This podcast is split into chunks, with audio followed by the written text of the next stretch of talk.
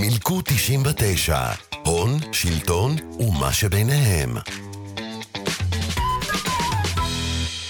אהלן, שוב יש בחירות, ולמרות שלאף אחד כבר אין כוח, אנחנו נצביע, כן?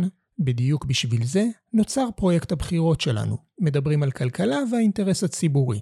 זהו הפרק השני בסדרת מפגשים עם פוליטיקאים בכירים, מימין ומשמאל. איתם דיברנו על כלכלה ועל האינטרס הציבורי. בלי יותר מדי חפירות, בואו פשוט נתחיל.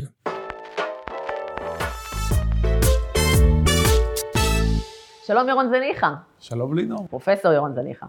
אה, אנחנו אה, בעצם פה בסבב אה, רעיונות עומק עם מועמדים, עם ראשי מפלגות ומועמדים בכירים בבחירות, ובעצם הזמנו, עשינו סקר בקרב עוקבי הלובי, את מי הייתם רוצים הכי לשמוע, ואתה קיבלת מקום מאוד מאוד גבוה, שהיו רוצים לשמוע את עמדותיך, אז הנה אתה פה, ותכף ניתן לך הזדמנות לדבר עליהם לעומק. אני רק רוצה התייחסות קצרה, המצע שלך כולל מלחמה בטייקונים, במונופולים, שכמו כל מי שעוקב אחרי הלובי יודע, במקרה או לא שולטים במרבית כלי התקשורת בארץ. האם אתה מרגיש שזה משפיע על החשיפה התקשורתית שאתה מקבל, ואיך? ראשית, חשוב לציין שאני לא נלחם בטייקונים. אני נלחם בהטבות המס שלהם, בפריבילגיות שלהם, בכל הדברים שאנחנו לא מקבלים. אם מבחינתי לא היו הטבות מס לטייקונים ושיעור המס היה נמוך לכולם, אז לא היה לי דבר וחצי דבר לומר נגדם. זה חשוב להבהיר. אני לא נלחם באנשים עשירים, אני לא בוחל באושר, אני לא קומוניסט. אני רק בוחל באמצעים שבהם הם עשו אושר על חשבוננו. ונדמה לי שגם אתם שותפים לאותה, לחלוטין. לאותה אג'נדה. לחלוטין. כעת ל, ל, לענייננו. אחד היעדים שהצבתי בתוכנית הכלכלית שלי זה להפריד בין בעלי הון לבין כלי תקשורת. אצלי, בעל של, בעלים של מונופול לא יוכל יותר להחזיק בערוץ 12, וכנ"ל אני מתכוון להעביר תהליך של fit and proper כמו בבנקים, כל מי שמחזיק ביותר מחמישה אחוזים מכלי תקשורת. תסביר שנייה אומרת, מה זה פרופר למי שלא... תסביר שנייה. בעברית פשוטה, שנוני מוזס, בהיותו חשוד בפלילים, לא יוכל להחזיק בידיעות אחרונות, המניות שלו יופקדו בנאמנות, ואם הוא יורשע חלילה, ואני מאחל לו שיוכיח את חפותו, אז המניות שלו יימכרו למרבה במחיר. אדם שחש... שמורשע בפלילים לא יכול להחזיק בנק, לא יכול להחזיק בקבוצת כדורגל, ובוודאי שלא יכול להחזיק בידיעות אחרונות או, ב... או בערוץ 12. עכשיו, מה שאנחנו רואים בבחירות האלה זה התגייסות מלאה של הטייקונים ושל אמצעי התקשורת בבעלותם כדי להחרים אותי במקרה הטוב ובמקרה הרע, כדי לייצר שיח שלילי כלפיי. או השיח של כן עובר, לא עובר, או יותר גרוע, נוכל, שקרן, שרלטן, דמגוג וכן הלאה וכן הלאה, ואתם מכירים את זה יפה מאוד כשאתם נלחמים בהם אה, לאורך השנים. ואני אתן לך דוגמה, לראשונה אחרי חודש, 12, הואיל בטובו לראיין אותי במשך שלוש דקות. במשך שלוש דקות, אם את יכולה לספור חמש שניות שאני דיברתי רצוף, תקבלי מה שאת רוצה. פשוט לא נתנו לי לדבר. אחרי כל משפט הפריע לי עם עוד שאלה ועוד שאלה ועוד שאלה, ופשוט לא נתן לי לענות כמעט על אף שאלה. ואחרי שעזבתי את האולפן, הם חיברו קטע חתוך, שבו עמית סגל מחרף ומגדף אותי ומנסה להגחיך אותי ולערער על האמינות שלי. כמובן, הוא לא העז לעשות את זה בלייב, כאשר אני יכול לענות לו. זו, זה הטיפול שאתה מקבל בכלי תקשורת שבבעלות טייקונים. חשוב להגיד שערוץ 12 מוחזק על ידי משפחת אה, ורטהיים שמחזיקה את מונופול קוקה קולה, ועד ממש לאחרונה של תשובה, אה, שעכשיו בתהליך אה, מכירה של המניות. וכמובן אין לזה שום קשר לזה שאני הולך להטיל פיקוח על מחירי הגז של תשובה, והולך להילחם במונופול של קוקה קולה, ומגש הכסף שהכנו לפני מספר שנים עסק בקוקה קולה, קוקה קולה, קוקה קולה. כמובן אין לזה שום קשר, זה מקרי לחלוטין. אה, אוקיי, אז נראה לי שענית על השאלה הזו, אז באמת התחלת לדבר, זרקת פה ככה, אה, שאתה הולך לפקח על אה, מחיר הגז, זו באמת השאלה שאני רוצה לשלוח, לשאול אותך, כי אתה באמת מדבר על זה שאתה אומר שצריך לפקח על, על, על מחיר הגז, ואתה בין הקולות הבודדים שמכוונים לשם. אז הייתי שמחה שתסביר למה בעצם לפקח, והאם אין סיכוי לתחרות אמיתית בשוק הגז. אוקיי. ראשית, יש חוק בישראל, ואני, יש לי את הנטייה המגונה להתייחס לחוקים בצורה רצינית. אם יש חוק, צריך לאכוף אותו. אגב, זה לא חוק שונה מהחוק באירופה. אותו חוק גם באירופה. החוק שלנו העתק מילה במילה מהחוק מאירופה. הוא אומר דבר מאוד פשוט, אם אתה מונופול, מותר לך לגבות מחירים שמגלמים רווח סביר בלבד. ורווח סביר מוגדר כתשואה על ההון העצמי, כפונקציה של הסיכון שלקחת. אני לא אלאה את הציבור, שורה תחתונה בגז, סדר גודל של 2 עד 2.5 דולר. אנחנו כבר למעלה מעשר שנים משלמים בין 6 ל-7 דולר. זה מחיר לא חוקי, והממשלה זה קבוצה של עבריינים שעוצמת עיניים בכוונה כדי לא לאכוף את החוק. אני הולך לאכוף את החוק, ולא רק שאני הולך לאכוף את החוק, מכיוון שהמחיר הזה הוא לא חוקי, אני גם אתבע אותם 7 שנים אחורה. וייקח את הכסף הזה ויוריד את מחירי החשמל החשמל ב-15%. זה הסדרי גודל של הכסף שנשדד מאיתנו וממשיך להישדד מדי שנה בשנה עד שהגז הזה ייגמר. חשוב לציין שאתה אומר מחיר החשמל, שמחיר החשמל אה, מבוטא בעוד מקומות של יוקר מחיה כללי, כי מחיר החשמל משולם גם על ידי משקי הבית וגם על ידי המפעלים והתעשייה, ובעצם אה, מייקר את יוקר... ובתי המלון והמסעדות, וכמובן שזה משפיע גם על מחיר המים. בוודאי שאפשר לייצר תחרות, ואני הולך גם לייצר תחרות. מונופול הגז, גם תמר וגם לוויתן, מוחזק באחוזים שונים על ידי שורה של טייקונים וגופים. אני הולך לחלק את זה. במילים אחרות, לינור לצורך הדוגמה מחזיקה בעשרה אחוז ממאגר תמר, אז לך יש עשרה אחוז גז שתמכרי אותו בנפרד מהתשעים אחוזים האחרים. אני אתחר את בעלי המניות במאגרים בינם לבין עצמם. אבל עד שזה ישפיע על המחיר, בינתיים פיקוח על המחירים.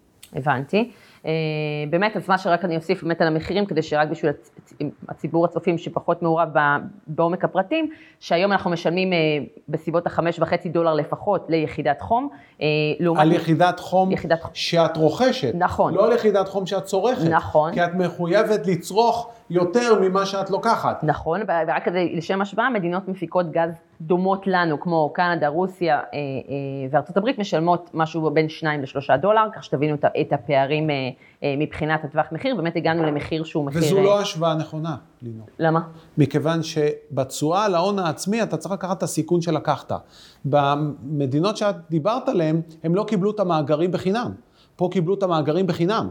בחינם הם קיבלו אותו. סליחה, בואו נדייק, תמורת 970 אלף שקלים, מאחורי גבו של הציבור. ואני כבר עשר שנים אומר שרק על זה צריך לפתוח בחקירה פלילית. איך זה יכול להיות שמועצת הנפט והגז, באחריותו של פואד בן אליעזר ואהוד אולמרט, שני הקדושים הגדולים של הטוהר המידות בישראל, אחראים, למצוא, מצאו מאגרי גז בתקופת כהונתם, ומועצת הנפט והגז בתקופת כהונתם לא מודיעה על זה לציבור, ומחלקת את זה לתשובה ולחברים שלו. בלי מכרז, מאחורי גבו של הציבור, ותמורת 970 אלף שקל.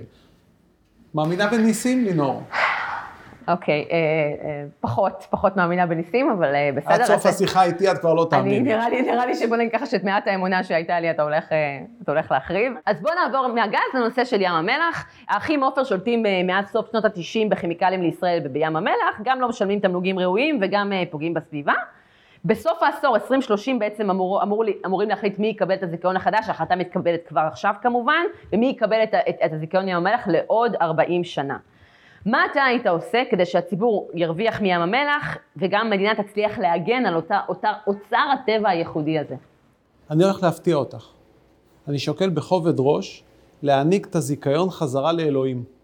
במילים אחרות, להפסיק את הזיכיון ב-2030, לא לחדש אותו, לאפשר לטבע להשתקם. אנחנו לא זקוקים ליצוא הזה, אנחנו ממילא וממילא בעודף יצוא. בעודף יצוא. אנחנו גרמנו נזקים מטורפים למדינת ישראל, למשק הישראלי, לחברה הישראלית, למאגרי, למשאבי הטבע שלנו. לא יכול להיות שאנחנו נהפוך את כל הארץ היפה הזאת לבטון ולהריסות. לא יכול להיות, יש לזה מחיר, גם לטבע יש מחיר, ואני חושב שהערך הכלכלי, הערך הכלכלי הוא מאוד מצומצם מהמשך הזיכיון, והנזק לטבע הוא הרבה יותר גדול. ולכן אני שוקל בכובד ראש, פשוט לא לחדש את הזיכיון, להגיד לאחים עופר, תודה, באימא שלכם, לכו הביתה, תעזבו אותנו. אבל ירון, מה, אתה רציני? כאילו, אתה הולך אה, לסגור את כי"ל, אה, מפעל שמעסיק 4,500 עובדים אה, בנגב, האזור הכי מוכה אבטלה בישראל, יהיו לך הפגנות, ישרפו לך צמיגים, איך תתמודד עם זה? מי כמוני ידאג לעובדים ולזכויות של העובדים, ומי שלקראת גיל פרישה, אנחנו נממן לו את הפנסיה בצורה מלאה, ונבנה מקומות עבודה אחרים. לא מזהמים, לא מטורפים כאלה, שלא גורמים נזקים איומים, ולא צריך לרדוף אחר כך אחרי הבעלים שיואילו בטובם לשלם על הנזק שהם גרמו. יש דברים ששום מחיר לא מפצה. ואני אומר לך, בכל זאת אני פרופסור לכלכלה, התועלת הכלכלית ממפעלי ים המלח למשק הישראלי היא קטנה. וכאשר אתה מתחשב בזיהום, בנזקים ובעלויות של, שנגרמות לטבע ולבתי המלון בסביבה, היא עוד הופכת להיות מינימלית. לא משהו ששווה להרוס רבע מדינה בגללו. ים המלח זה אוצר לאומי של כולנו, שקיבלנו אותו מאבות אבותינו, ואנחנו אמורים להוריש אותו לבנינו ולנכדינו ולנכדותינו. וזה לא קורה. אנחנו בנקודת מפתח. עוד טיפה על הזיכיון הזה, והלך ים המלח לנצח. ראית מה קרה בימת בייקל ובמקומות אחרים שבהם לא עצרו רגע לפני התהום? זה מה שעומד לקרות לנו. ואני אומר לך שאם אני אהיה שר האוצר, אני אייצר כזאת צמיחה שהנזק הכלכלי הקטן הזה יהיה כמו ככה. אז באמת, אז אם אנחנו כבר ממשיכים על באמת אזור הנגב, כי לאחרונה חשפנו שמשרד האנרגיה, הלובי חשף שמשרד האנרגיה רוצה לתת את הזיכיון אה, על מכרות הפוספטים לעוד שלוש שנים, לכי"ל, ללא כל תמורה או התחייבות לשקם את הנזק הסביבתי. איך אתה מסביר את זה? אני מסביר את זה בכך שהממשלה עובדת אצל הטייקונים, אתם צריכים להבין את זה. איך זה יכול להיות שאנחנו אחת המדינות עם זיהום האוויר הכי גבוה במערב, ומשרד הגנת הסביבה עם אפס אכיפה, אפס סמכויות, אפס פיקוח, אולי לא אפס, אני מגזים, אבל מאוד מאוד נמוך. איך זה יכול להיות? נראה לך מקרי? אולי עוד נס קרה? אנחנו מתרפסים בפני החזקים ואכזרים בפני החלשים. זו הממשלה שלנו, ואת זה צריך לשנות. אני עם פילוסופיה אחרת. אני מעדיף להיות חזק על החזקים וחלש על החלשים, ולא הפוך. אז בואו נתקדם באמת, אם אנחנו מדברים כבר על טייקונים, בואו בוא, בוא נדבר על הטייקונים החדשים. מה זה הטייקונים החדשים? אנחנו יודעים למעבר כוח מאוד משמעותי בין הטייקונים הישנים, שכולנו מכירים, בעצם לגופים המוסדיים, בעצם, שגופי הפנסיה. אה, רגע, עוד לפני כן, כן, סליחה.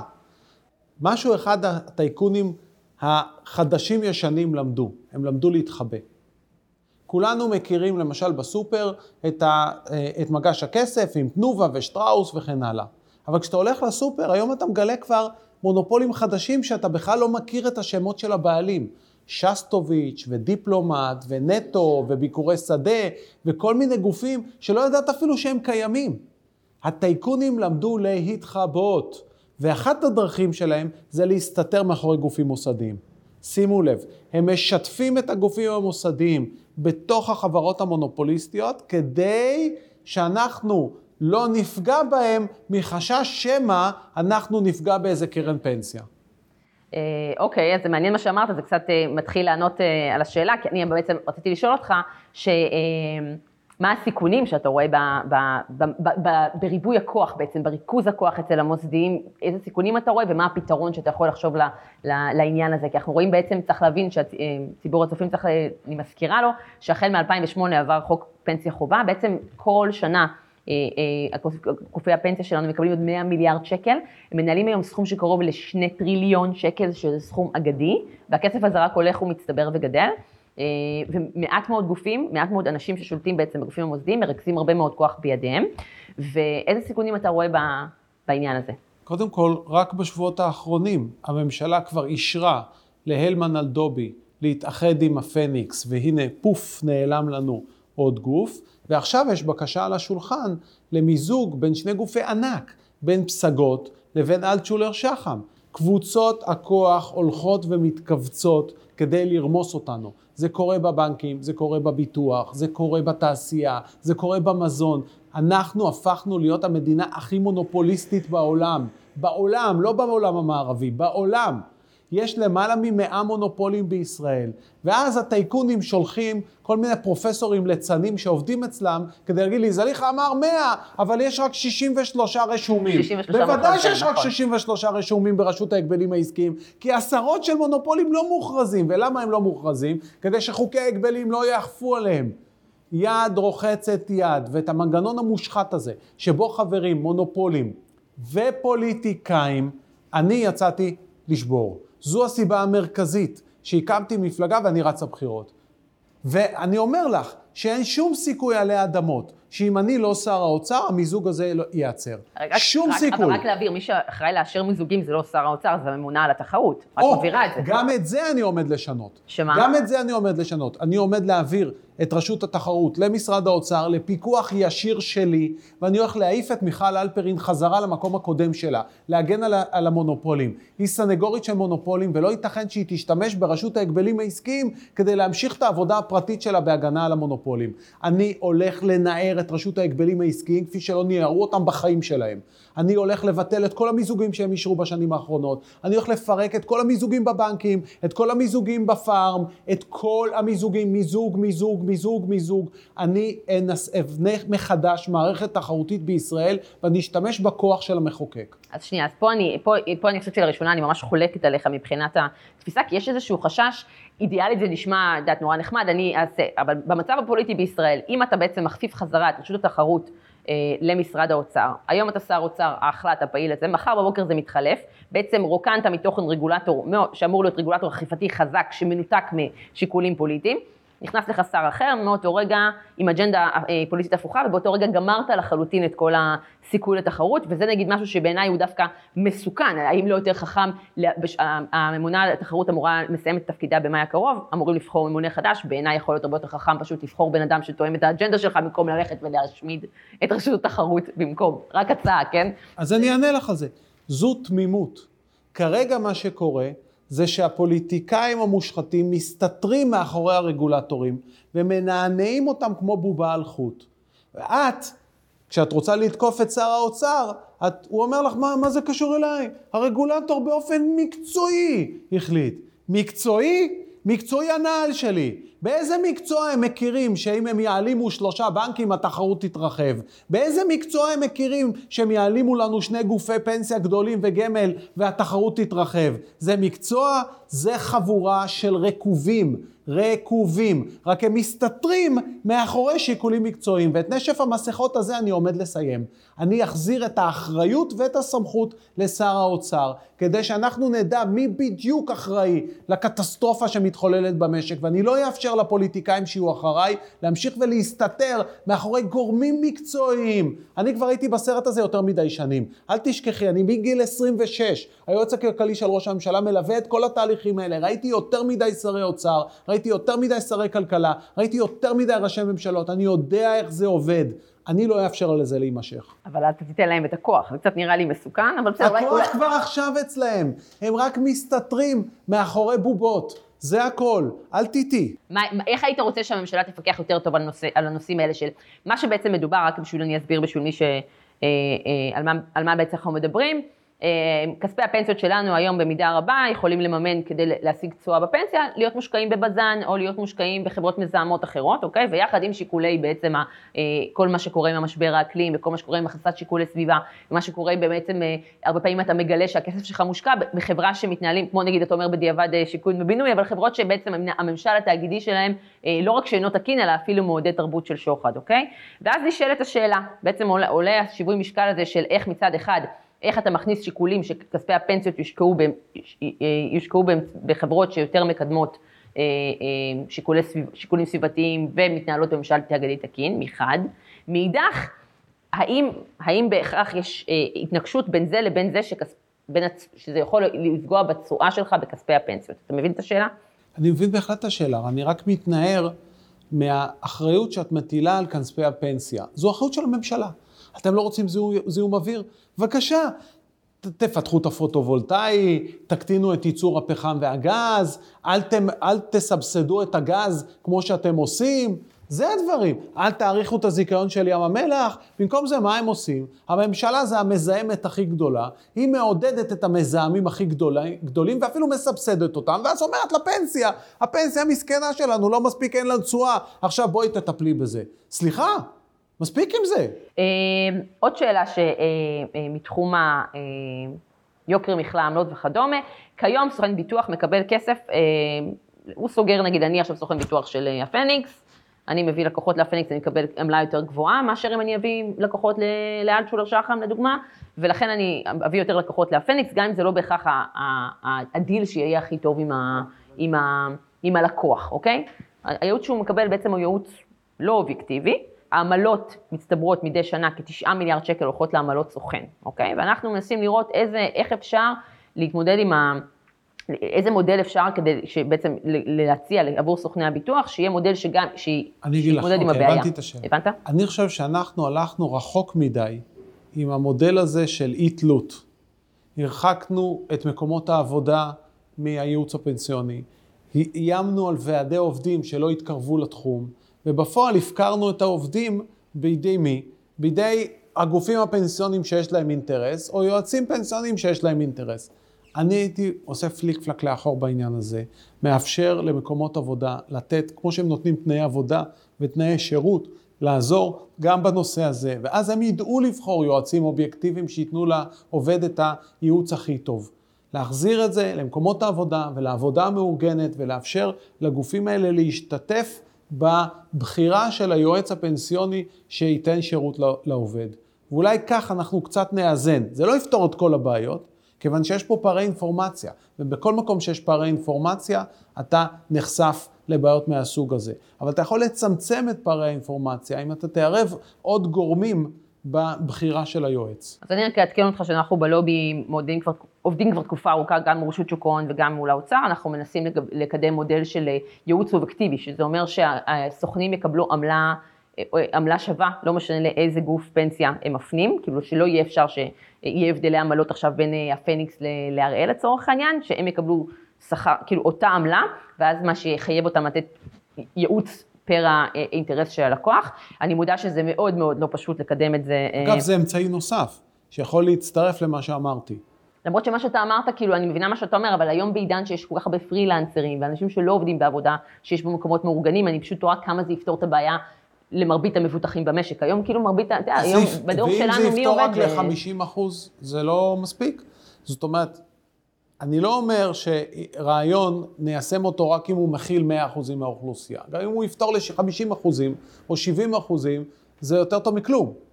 והרעיון שאת מציעה הוא גם רעיון מבורך. ויכול להיות שהוא יכול פשוט להשתלב. אה, רק שנצליח להעביר אותו, אנחנו אה, עובדים על זה קשה. אה, אז אוקיי, מחר אתה שר אוצר. כמו שאתה שואף, קיבלת, עברת את כל המשא ומתן הקואליציוני, הגעת לעמדה הנחשפת. שלושה צעדים שאתה נוקט כדי להוריד את יוקר המחיה.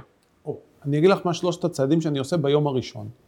ראשית, מבטל את חוק עידוד השקעות הון, לוקח את הסכומים האדירים האלה שמושקעים בהטבות מס לקומץ של חברות גדולות, ומוריד את המע"מ ל-15%, מ-17% ל-15%, ביום הראשון. הדבר השני, אני מטיל פיקוח על מחירי הגז ומפרק את המבנה, כפי שהסברתי קודם לכן, של הבעלות על מאגרי הגז. כתוצאה מכך, אני אוריד את מחירי החשמל ב-15% ואת מחירי המים ב-7%. והדבר השלישי, מבטל את כל המכסים, כל המכסים וכל מכסות היבוא על כלל היבוא לישראל, מזון, פארם, קוסמטיקה. אבל עצרת אותי בשלוש, אני יכול להמשיך? אה, לא, רגע, אתה מבטל, שנייה, אתה מבטל ונותן בתמורה על משהו תמיכות ישירות לחקלאים, או שאתה כן, כן, כאילו, כן. כן. אוקיי, וגם לגבי המע"מ, מעניין שאתה אומר שאתה מוריד את המע"מ, כי אנחנו שומעים קולות בממשלה שמדברים על להעלות את המע"מ בעקבות המשבר. ברור, זה מה שיקרה לכם אם אני לא אהיה שר האוצר. ברור, זה, ש... זה בדיוק מה שיקרה, ואז הם ימוטטו את המשק. אוקיי, אז שלוש נראה לי זה בינתיים מספיק, ואנחנו נעבור באמת, אה, נסגור ב, אה, בשאלה האחרונה. בעצם העמדות שאתה מביע, אנחנו לא שומעים אותן כמעט אה, בקרב המפלגות הגדולות יותר. הם, ברור, הם שבויים בידי הטייקונים. והרבה מהם, אבל חשוב להבהיר שהרבה מהם יחייבו חקיקה ושת"פים נרחבים בכנסת. כאילו גם אם מחר אתה מקבל, לא יודעת, חמישה מנדטים, ואתה שר אוצר באמצעות משא ומתן אדיר, ועדיין אתה צריך... עדיין צריך לייצר שיתופי פעולה נרחבים עם המפלגות האחרות כדי להעביר את זה. אמ, איך זה, איך זה יכול לקרות? באמת אני שואלת, כאילו, אתה חושב שיש תרחיש אופטימי שזה, שאתה יכול לשכנע את כל סביבתך ש... אה, ראשית, בשנת 2003 עשינו צעדים דומים, וגם הם חייבו שינויי חקיקה. גייסנו את הרוב הנדרש. אני בקיא בזה, אני כן, יודע איך לעשות את זה. כן, למרות שהיית במפלגת השלטון, קצת אחר, היית, כאילו עבדת יחד עם נתניהו, שר האוצר מהליכוד. חלק גדול מהרפורמות שעשינו, גייסתי בעצמי סיוע מהאופוזיציה. מאמינה? אני יודע לעשות את זה, ואני יודע לעשות עוד דבר. אני יודע לפרק את הממשלה אם יעצרו אותי.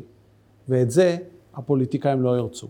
אחרי שהם הגיעו לשלטון, אחרי שראש ממשלה חדש נבחר, הוא לא, הוא לא ייתן לי על בסיס של עוד חוק יותר או פחות, שחשוב לי ללכת ולפרק לו את הממשלה וללכת לבחירות, כי אני לא אהסס. זו התוכנית שלי, ואליה אני מחויב, ואני לא אאפשר לאף ממשלה לקום, אלא אם כן היא מחויבת לתוכנית שלי. ועם ארבעה מנדטים, מספיק ארבעה מנדטים, הגוש של אנטי ביבי לא יוכל להקים ממשלה בלעדיי. זכרי זאת. אוקיי, אז קיבלנו נראה לי תשובות להרבה מאוד שאלות. תודה רבה לירון זליכה, אנחנו מאחלים לך המון בהצלחה. אה, נראה, נראה כולנו עוד כמה ימים אה, לאן זה הולך. תודה לכם שצפיתם. זהו, הפרק השני בסדרת הבחירות שלנו הגיע לסופו. אני מקווה שנהניתם להאזין ואולי גם למדתם משהו חדש על הדרך. הפרק הבא כבר מתבשל ויעלה ממש בעוד יומיים. סמכו עליי, יש למה לחכות. עד אז, אני מזמין אתכם להצטרף לקבוצת המאזינים בפייסבוק, וכמובן להמשיך לעקוב אחרינו, לדרג ולספר לחברים ומשפחה. אנחנו זמינים גם במייל, הכתובת היא פודקאסט שטרודל לובי 99 .org.il, וזהו, להתראות. מילקו 99, הון, שלטון ומה שביניהם.